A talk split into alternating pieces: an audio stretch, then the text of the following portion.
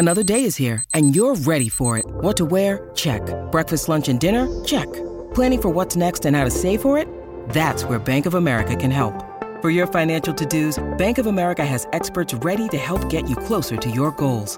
Get started at one of our local financial centers or 24-7 in our mobile banking app. Find a location near you at bankofamerica.com slash talk to us. What would you like the power to do? Mobile banking requires downloading the app and is only available for select devices. Message and data rates may apply. Bank of America and a member FDIC. When you need mealtime inspiration, it's worth shopping Kroger, where you'll find over 30,000 mouthwatering choices that excite your inner foodie. And no matter what tasty choice you make, you'll enjoy our everyday low prices, plus extra ways to save, like digital coupons worth over $600 each week. You can also save up to $1 off per gallon at the pump with fuel points. More savings and more inspiring flavors make shopping Kroger worth it every time. Kroger, fresh for everyone. Fuel restrictions apply.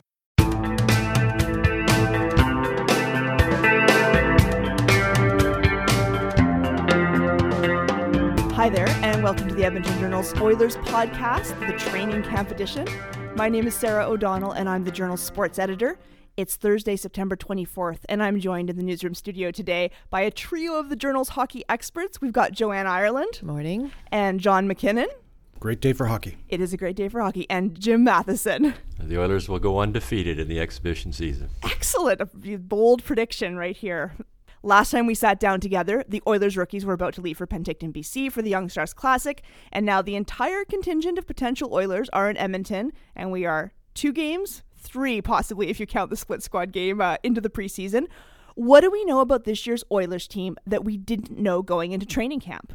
Jim, start us off. Well, they're winning games. They didn't win too many last year, but uh, they look like they got a team that that wins uh, when they come from behind in the games too. They last uh, against Winnipeg Jets, they were up two nothing. They got tied two two, and they still won the game three two. And then they rallied to win a game in in uh, against Calgary in the split squad as well. So they look like they got that perhaps figured out last year. When they were down on the games, they pretty much lost the games last year. There wasn't much fight back. So early signs are that perhaps there'd be some of that this year. They might actually win a few more games. Okay, what have you noticed, Joanne? About well, the team? I, I I agree with Matty. I mean, we've seen a little bit of pushback early in the preseason, but I, I also think it's far too early to sort of make any predictions about what we may be seeing.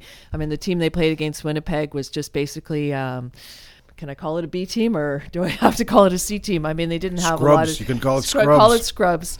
At this juncture, because it's so early, you're you're getting like really bad mi- mismatches, and I don't think you can really put a real true gauge on where they're at. But you know, it, we'll see. Give them a couple of days when the when the preseason gets on and the rosters start tightening down, then we'll have a far better handle of what we may be seeing in the regular season. And John, what what have you learned about the team that you maybe didn't know a few weeks ago? Well, they have way more raw material to work with this year than in past years, and the the players that they have are engaged and connected to their coach in a way that I, have not seen before. Uh, I mean, a couple of training camps. The previous two training camps, the players are kind of walking around like, "Where am I supposed to be in that situation? I'm supposed to, I got to go where?" Like it was confusion. These guys, I think, are much more on task. They're having explanations given to them by the coaching staff, not just "Here's what I want you to do," but "Here's why." And I think it, there's a, a, mood difference there that's quite uh, noticeable. Where that takes the team, I don't know, but it, that to me is very clear. Yeah, Todd McLellan certainly got attention right away on social media on the first day of training camp with his his style. What is he doing exactly that's you know getting comments from Twitter that's making people say, "Yeah, I really like what I see." Well, I think Just the because he's cursing at them. No, I, I think he's he's he's clear. Uh, he's prepared, and I think he's a veteran coach in the National Hockey League. And what he says, the players are more receptive to perhaps listening. His his message is probably not a whole lot different from the other coaches, but how he puts it may be different. And uh, in today's game, the players w- will be told what to do. The, the next thing is, is why am I doing that? And that's today's generation. And I think the coaching staff's pretty good at explaining why they're supposed to be doing something, and the players so far are listening. And he's made it abundantly clear he wants that intensity from the get go. And, you know, hence, if it's not there, the yelling and screaming.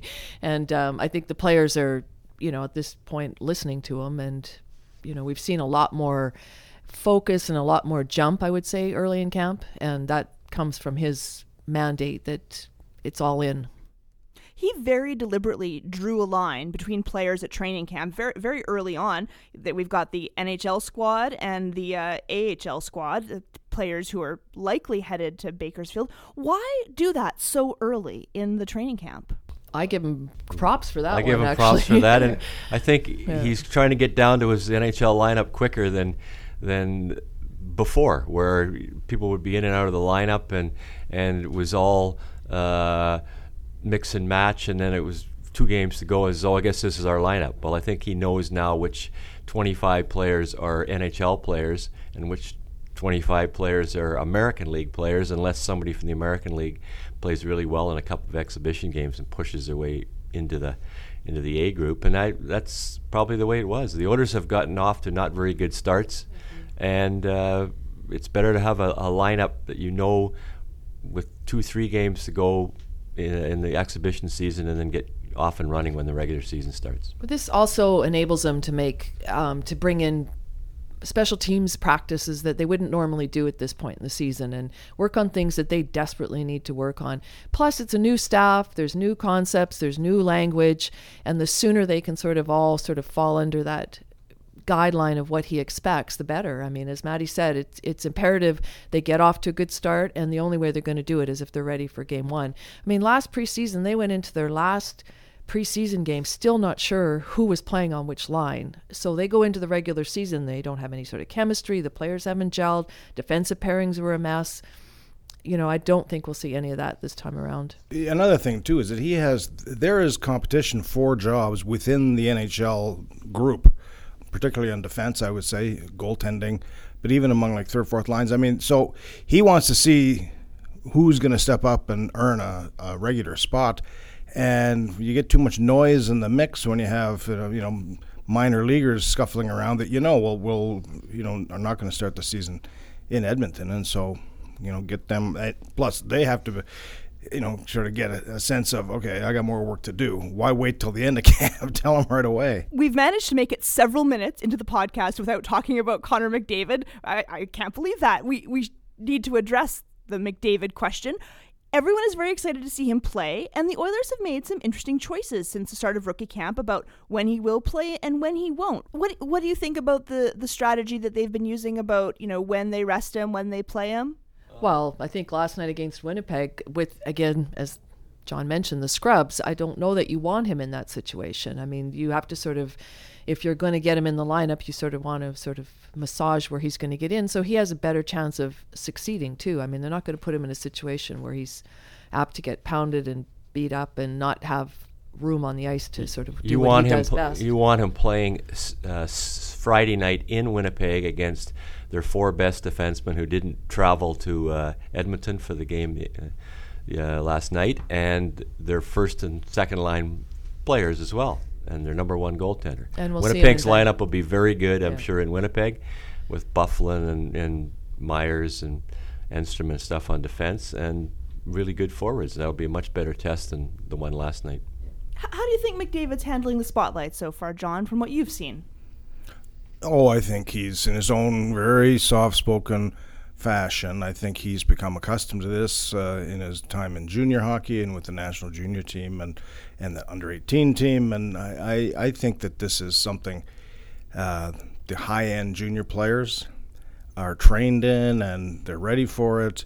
Um, he doesn't say he's actually he, he does say some interesting things, but it, but he's he's so quiet. But I don't think it's because he's afraid of the situation or anything. I think it's just because that's who he is. He's a you know quiet spoken person. Well, I found it particularly interesting that he sort of quietly asked the uh, team relation or media relations people not to trot him out in front of the room after every game or when people wanted to talk to him. He wanted to do it his locker at his stall, much like all his teammates do. He didn't want to sort of be that guy, which I, I find kind of interesting. He just sort of wants to fit in. He'll never be just that guy, but I mean, he's he's certainly making attempts to to not set himself apart. Yeah, how's he done on ice?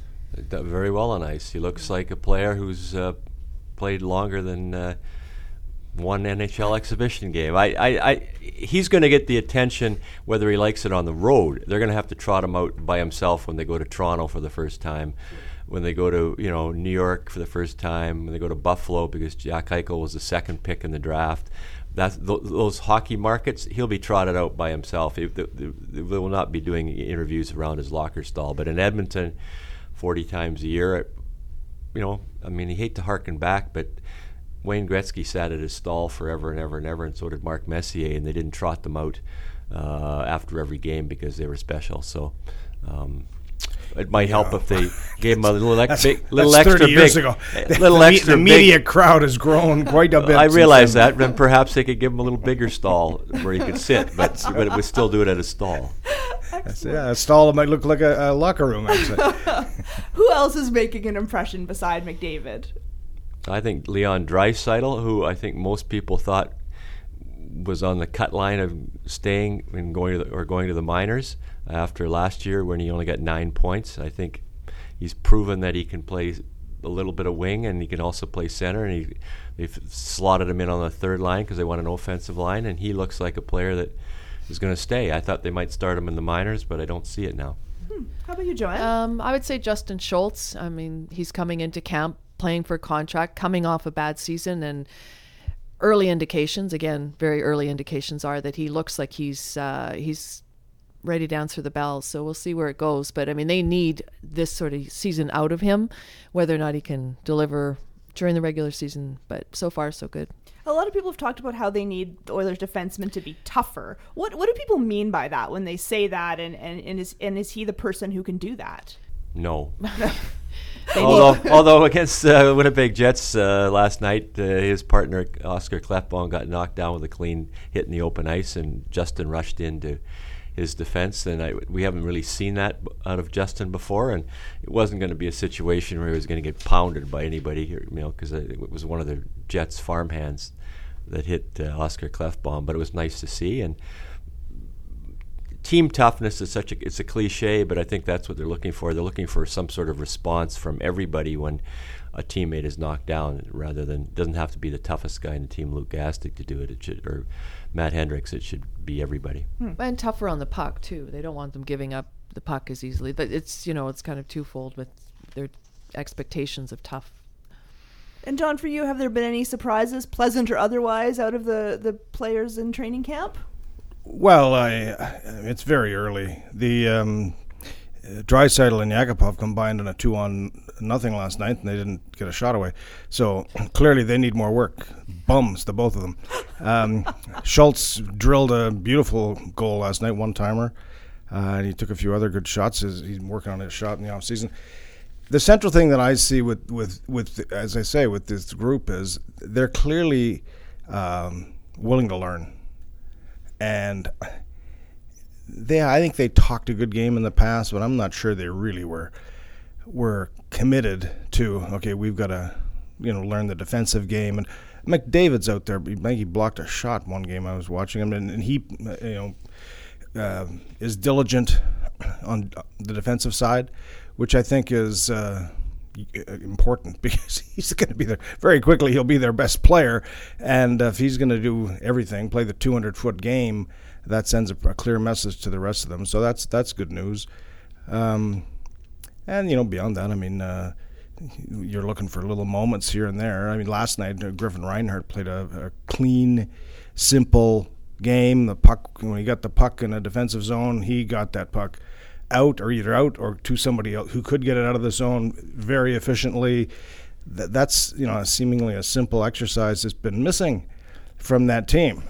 Puck goes in their zone and it's become this this you know uh, a Keystone Cops affair on many occasions. So even a simple kind of um, unadorned, you know, uh, not fancy approach that he took last night if they could do that, you know, have players do that consistently, that's important. I think one of the surprises too is Darnell Nurse is on the B roster. I think a lot of people thought he was would be challenging for a spot. In the back of their mind, thinking he might go to the minors, but I think they've made a pretty clear indication early that he needs time in the minors, and he's not going to be one of the seven or eight defensemen that are going to start the season here, and that's good news because it's a lot harder to make the NHL as a young defenseman than it is as a young forward. Well, they're and they're also going into camp with enough defensemen they can do that. I mean, they you know where would you put him right now? Like uh, who who would you take out in that equation to put him in on in that group of eight? I mean, it's you know good and it won't hurt him. It won't hurt him to go down and s- at least start the season in Bakersfield and sort of you know. Um, this team in the past has not done or not been in a position, I guess, to develop players to that extent. And going through the American Hockey League system isn't the worst case scenario. Ryan, we were talking about Reinhardt a couple minutes ago. Where is he in the groupings? Because he's another player who, Right. you know, early on I thought might be on the bubble. People said he might be headed down to the farm team, might be on the NHL squad. So where does he sit right now? On the bubble. Oh, we're still on the bubble. Okay. Still on the bubble. Hasn't slid either No, one way or I the think he's on the team. Well- I think he'll be. I, I'm not so sure that he won't start the season with Then eight, you're gonna carry with eight eight defensemen? defensemen and only one extra forward, Luke Gazdic. Yeah, and that's I the only think- way they could keep And then you know, then they can rotate def- two defensemen in, two defensemen out, perhaps as the third pairing. And I think, uh, you know, I. d- Defensemen get hurt. Somebody's going to get hurt before. Knock on wood. You hope that that doesn't happen, but somebody's going to get hurt before the season starts, and that you know that'll But having said that, Matty, things. Reinhardt has to l- lock down that position. I mean, it's not a given that he's going to be on the roster. He has to prove that he doesn't belong there. So How about goaltending? Has anything been settled on the goaltending front? There were there are four goaltenders still in camp, or is just three now? There's four, but only Three three NHL. Three NHLers. Three NHL. Okay. Is there any clarity on who's going to be the Oilers' front and center goalie going into the season? Cam Talbot, I think, will be the. It's his job to lose. Yeah. They traded for him. I think it's his job to. If they really liked Ben Scrivens emphatically, they would not have traded for Cam Talbot. So I think by trading draft picks and uh, going after other goalies at the draft, uh, Robin Leonard and other people, they kind of made it clear that they, they wanted another goalie and he hasn't it's his job to lose. I don't know if it's his job to win, it's his job to lose. And then the battle is between Scrivens and Anders Nilsson to see who the backup is. And that's to me it's pretty even. I don't you know, one player of course makes double what the other player makes. You know, Scrivens makes 2.3 million salary this year, and Nilsson makes 1 million. So there's a lot of difference in what they got to pay a backup. So we'll see what happens. And we may see may see some signs of separation between those two in the days to come because they will get full games. So I, I don't think until they're in that situation you can sort of get a real real sense of where they're at. Something to talk about next week. Yay! What's next for the Oilers? What? Where do we go from here? Three days of exhibition so far. Tell me about the next, the upcoming calendar. Well, like I said, we play the Jets. Uh, the Oilers have had a lot of trouble with the Jets. Jets are a better team than the Oilers. Uh, certainly off last year when they made the playoffs. That'll be a good test. In Minnesota, they play uh, in Saskatoon. That's also a better team than the Oilers. Um, so, you know, it's a good y- yardstick. And the only problem, as Joanne pointed out, is exhibition games. You only get half a roster usually. Uh, eh, it'll be a better roster for the Jets because it's a home game. It might not be such a good roster for Minnesota in Saskatoon because it's a road game for them, as it's a road game for the Oilers. So, but you know, just keep soldiering on, I guess. And Well, I think what what we'll see though, there's back-to-back exhibition games. Then they'll they might take a breather on Sunday, and then there'll be some cuts. The um, Bakersfield goes to camp on they're on the ice on the 28th. They'll probably have meetings 27. So I presume by at least by the 26th there'll be another swath of cuts, especially after these back-to-back games. So I think you know um, those B team players that group is going to shrink considerably by early next week. I, I don't think the outcomes of these games in any season ever matters at all. No. The, what you're looking for is the out, the outcome of, of individual battles at different positions, Yeah. and um, that will be interesting. Um, but whether they win or lose, I mean, unless they're going out and getting clobbered, you know. But uh, I that to me is Don't you think, no, John? important. They have four lines already. They have their four forward lines already. They're, the questions are on defense and who the backup goalie is. They pretty much have their four lines. The fourth line is. I want to see how they play. I, I- want to see how are are they. I mean, I, I want to see the quality of their work, and uh, you know, are are you seeing? I mean, you could have a, a, a baseball team, and you decide who your starting rotation is, and if none of them is actually capable of being much of a stopper, so what? Like you know, I, I want to see how they how they perform, you know, Schultz, if if he's one of their defensemen, that's great. But is is his game better? Are we going to see that? That's what I want to see. Whether they win doesn't matter to me. I want to see is he going to be hard. I, we saw some examples last night of him being, I think, harder on the puck, tougher in his own zone. That's what I want to see from, from a variety of players. And uh, you know, uh, I don't. As I say, the the you know, or is is McDavid going to be situations where he's going to maybe struggle? Who knows? So far, I haven't seen it, not even once. Um, but you do want to examine that. You know, I mean, is Nurse, you know, our Nurse and Reinhardt kind of in a battle, and, and if so, what you know components will make the decision for you know one way or the other? That's what I look for. I uh, but the outcomes, who cares? this is the time of year when it would be just so fun to be a fly on the wall of the coaching coaching staff room to hear all those conversations well, taking well place. that's exactly right and after every game and, and they, they're having like they're having discussions you know ongoing all the time about ev- all the details of, of the the way people are playing and what it means. And if we go with this guy, we, we we'll be well suited for these situations. But this guy, but he's weaker here. And the, you know, what's the trade off? And and so the on. general manager chimes in by how much the players make to, oh, yeah. and says contract situation. contract situation. We can't. We can send this guy to the minors. He doesn't have to clear waivers. If we send this guy down, he has to clear waivers. So maybe we should keep him on the roster to start the season because we don't really want to lose him. Yeah, they get on all sorts of things much deeper into the training camp, however, than right now. Well, and the fans, the fans are the component, the very important component. You know, they all want Nikita Nikitin sent packing somewhere and uh, you know we'll we'll see if that unfolds. I doubt it very much. Thank you, Joanne, John, Jim, for coming and talking Oilers with me today. And thanks to videographer Greg Southam, who's filming the podcast so we can post video clips for, from our conversation online. This is our second Oilers podcast of the season, and we will aim to be back next week where we'll get an update from Jim and Joanne about those road games. And maybe John can also give us a little update. We'll sneak one in about the Eskimos because he'll be keeping tabs on them for us as well. You can listen to previous episodes of the Oilers podcast on edmontonjournal.com or on the Sports SoundCloud feed. Just search EJ Sports. Thanks so much for listening.